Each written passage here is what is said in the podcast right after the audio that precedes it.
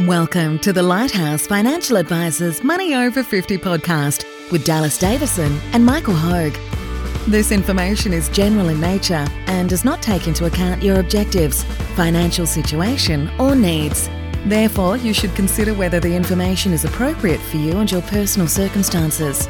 If you require personal advice, please contact Lighthouse Financial Advisors. Here are your hosts, Dallas Davison and Michael Hogue.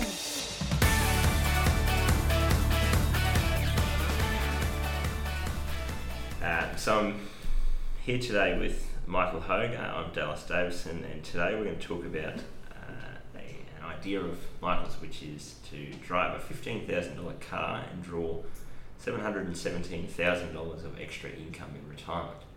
So it, it sounds a bit like uh, like an infomercial, but I'll I'll let Michael run you through uh, how this how this works. It's a very specific title, isn't it? So the premise is, and we hear this quite a lot. I've turned fifty. I've risen to that stage of my working career. I've, if not raised children that have flown the coop just yet, they're they're almost there, and I, and I deserve to drive a nice car. Yeah. And maybe that's the case. Yeah. But we actually know from experience that most people uh, finance new and expensive cars. So the more expensive the car, um, the, the, the higher probability it's being financed.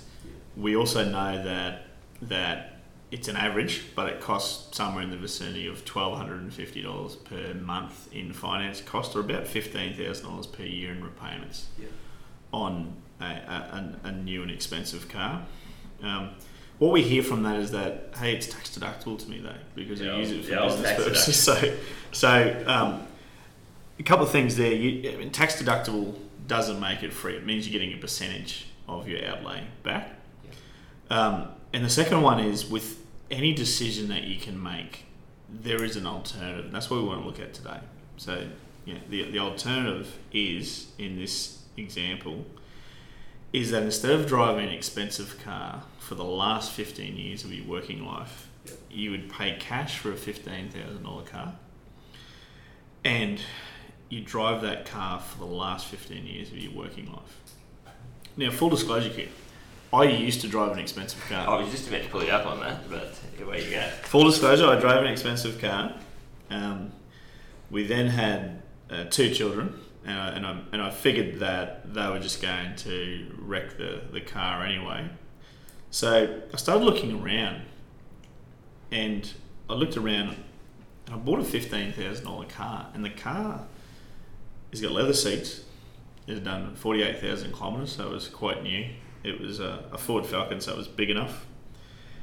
And I've driven that car for the last three years of my life, and it's had very little problems. And it got me to thinking. It got me to thinking about the difference here in what the alternatives are. So That's sorry. That's a good point that you make there, Mike. Because that, you know, like you said, there's certain things that we hear a lot of, which is, uh, you know, I've, I've reached this point where I've you know, raised kids, whatever. I deserve to drive a nice car. The other one we hear, which again, I'm not arguing about whether that is, is true or not, but uh, the other one we hear is, well, it's tax deductible. And then the last one that I hear all the time, um, which makes me pull my hair out, which is not good because I'm going bald early as it is. So, is that buying a used car is going to cost me more over the long run because of the extra maintenance costs. And and like you, I've, I've driven old cars all my life, and I just haven't. Either I've been extremely lucky, or, or I just don't know if that's true that those maintenance costs are, are as much as what people potentially think. You can probably answer that one as I can tell you, it never costs you what you were going to pay in repayments Mm. on the new and expensive car. So people people tend to build an argument around their decision. So they say, "I want to drive a Lexus," Yeah. um, and they build an argument around that. And this is true of decision making everywhere, isn't it? So, so they say, "Well, it's only going to cost me." the, the confirmation bias. the confirmation price. It's only going to cost me twelve hundred and fifty per month. In fact, hey, it's not even going to cost me that. It's going to cost me about you know, seven hundred per month because it's tax deductible. So I get some of that twelve hundred and fifty back. Um, it's just a little bit each each month. Yeah. However, we you pointed this out to me before. You see, you see what's there. You don't see what's not there. So to, what I want to talk about is what's not there. So the alternative is that you pay cash for a car, and you take the what you were going to make in fifteen thousand dollar per annum repayments, and you put that money into your superannuation fund for the last 15 years of your working life. Now that too is tax deductible for most people, uh, which is which is nice. But um, we can assume that for most people they would be able to, um, with what their employer puts into their superannuation fund, if assuming that's less than ten thousand dollars per year, they would be able to put fifteen thousand dollars into their superannuation fund each year, claim that as a tax deduction, they'd sneak under the $25,000 cap. Um, they they contribute $15,000 per, per annum to their superannuation fund, and that compounds out, um, assuming an 8% before tax return, which would be a 6.8% return after tax in super accumulation phase. They retire with an extra $315,000 in super by age 65. Yep. Now, um, that's staggering enough. However, part B of this is, is really where it becomes staggering. Um, what they can now do with that extra $315,000 in their superannuation by the day that they retire, they can now draw $30,000 of extra income uh, each and every year, assuming they get that same 8% rate of return. Um, and they can do it for a period of time of 24 years before that money runs out, before the extra $315,000 runs Yeah. out. So you now have a decision to make, and the decision is is the new car smell worth an overseas holiday each and every year of Yeah. my retirement? Or is the new car smell worth Yeah. you know, whatever you want to do with that extra $30,000 of retirement? Yeah. Um, so basically, yeah, accumulating that extra three hundred and fifteen thousand dollars. I'll just back up a little bit. So you instead of financing your car for the for the last fifteen years of your working life, in this example, this person's age fifty. They put fifteen thousand dollars extra into their superannuation fund each and every year. Yeah. Hey, they claim it as a tax deduction too. Um, we're assuming here. So. So they, for most people, that would mean that they would their tax return would, would boost by an average of five thousand dollars Yep. per, per year as well. Um, they get to an extra three hundred and fifteen thousand dollars by the time they hit sixty five in their superannuation fund. By that, assuming that rate of return, they can now flick the switch and turn their superannuation into what's called an account based pension, which is zero percent tax on the earnings. What that means is that their 8% rate of return is both before and after tax, so they don't lose any money in that rate of return. Now, an 8% rate of return on $315,000 is, um, is $25,000 in the first year of their retirement. So we're assuming that they draw $30,000 Yeah. of extra income, but the, the mere fact that they have accumulated an extra $315,000 means that the fund in this example has earned it's earned them $25,000. They've only gone backwards by $5,000 in that first year.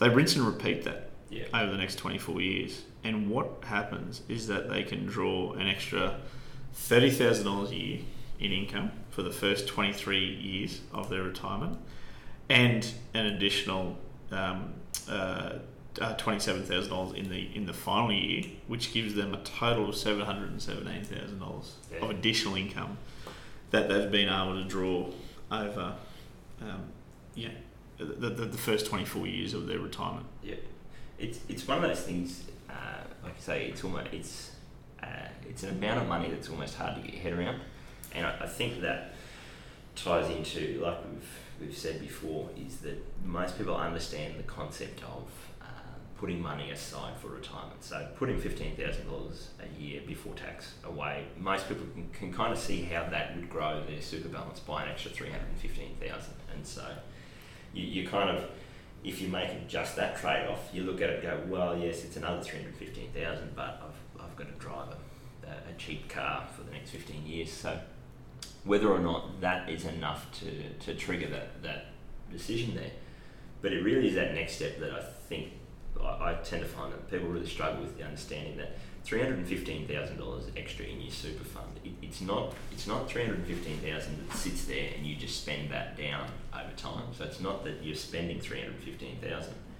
You're drawing out of that three hundred and fifteen thousand. However, that money is getting a return every year. So that's where it can kind of be hard to hard to comprehend. But by putting aside that three hundred fifteen thousand, you effectively get to draw seven hundred and seventeen thousand. So over those few steps, you know, a bit of money every year, building up to three hundred fifteen thousand, to then build into seven hundred seventeen thousand dollars worth of extra income. It, it sounds a bit unbelievable, but it's just the, the, the value of compounding over time and that investment return. So I, I can promise I've just checked his numbers, it's all true, it, it stacks up, it makes sense. That's good to know. Um, so yeah, look, it, it, it really did surprise me as well. I mean, it's strategies that we've been working on with people, but to look at these numbers over that time frame, and, and many of you listening will be around that 50 years of age because it's, it's around then that people tend to start getting interested in their retirement planning. And it just goes to show that there, that you know, with every decision, this is true of every decision, not just financial ones. You, you really need to look at um, what the trade-offs are, because financial planning is all about trade-offs. Um, can I give up some now for a lot more later? Um, and getting that balance right. This is a reasonably easy one for us. Um, well, it is for me, I should point out. So, so when I drive around in my fifteen thousand dollar uh, Ford 2010 Ford Falcon, um, I'm not sitting in there thinking, "Geez, I wish I was driving a Lexus." Yeah. Um, you know, I'm, I'm just driving around in my car. Yeah. Uh, I probably spend I spend a, a less a lower amount of time than most people. I was going to out. you, you do live 300 metres from the office. so- I, I don't I don't have a long commute from the office to home. Um, however, uh, even if I did, I mean, even if you have a long commute, add up the time of your working week that you sp- or, or not your working week of your entire week or your entire year that you spend in your car. I'm going to guess it's around five percent. Yeah, for most people, it's around five percent of their um, uh, of their time for the year is spent in their car. But we often see a mismatch then of someone then paying 15% of their wage towards towards that cost. towards that vehicle. Yeah. Um, uh, so that it, it gets out of whack in, in, in, in many respects in that Yeah. situation. But certainly look at the trade offs in any decision that you make. Look at the alternative decisions. Yeah, I, th- I think that's um, sort of jump in there, Mike. But that that's what you the point you made before, and I've said this before a number of times, and I sort of get funny looks from people. But we see what's there, we don't see what's not there, and that's just the way our brain works. Is if we buy that new car, we're driving that new car, we see the new car, but we don't see what else we could have had instead. It's really hard for for human beings to see those things and to bringing it back to a, a concrete uh, amount and a figure like this is something that makes you think about the alternatives and those trade-offs of if I don't do this, what else can I do instead? And that's really what good financial planning is about. Is it's not about um, it's not about us deciding what you should or you shouldn't do. It's purely around uh, helping people to understand what the what the consequences of those decisions are. And and you may well look at this and go, hey, I drive a lot and I really I'm really into cars. I really I really love having a nice new car and I've decided that you know, I'm I'm going to find fifteen thousand dollars a year from somewhere else. I'll save money from elsewhere, and I'll use that money to make contributions in into super. And that's that's again that's something where we can't make that decision for you. It's just about this is a concrete example of one that people tend to do without uh, without really understanding the, the outcome that it's going to lead to. We are certainly fine with, with people making informed decisions. So Yeah. a, big and exciting part of what we do for our clients is to help them make those decisions, and and um, it, it's it's really interesting when you go through and, and decide what's more important to you. So, like Dallas, you said, uh, some people will make then an informed decision that they would rather drive the nice car now and they can shave in other areas, or they may already be on track to, to where they need to be anyway. Um, if if you're not on track though, look, it's a really good first place to look Yeah. because because Yeah, and that, that's one that we see a lot where uh, when you're looking at a budget with someone, um, I actually have started doing a thing where I I basically sort everyone's expenses by the biggest to the lowest because we end up a great having, idea. we end up having a debate with uh, couples are arguing amongst themselves about whether they spend three hundred and twenty dollars or three hundred and forty dollars a week on groceries, and then it becomes an argument. One of them buys black and gold, and one of them doesn't, and I'm caught in the middle where really that doesn't matter. It's those big decisions that are going to carry all the freight. So this is an example of something that for many people doesn't seem like a big a big decision of just oh well I needed a car so I just went and got a new car because I can afford it. It's it's very easy to do that and and the culture and the society that we live in, which is uh, you know relatively easy finance, all those types of things. It sort of guides us down that path of well, this is an easy decision to make. I'll just yeah, I'll just get the new car. Then I don't have to worry about it. Or Mm. I've got you know five years of capped price servicing, or I've got um, you know cheap finance, or I've got whatever it is. It's very easy to back away into to making that feel like the right decision. So, as we've said, having a sit down and think about what what else you could be doing with that money is a very important way to to really be concrete about what am I trading off. What what else could I be doing there? It's a great point. I think you need to. You, also need to look at your point before, not the not the capital amount that you end up with. So not the three hundred and fifteen thousand. Yeah. It's the how much better could my retirement be Yeah. by taking an extra thirty thousand dollars Yeah. each and every year of my retirement.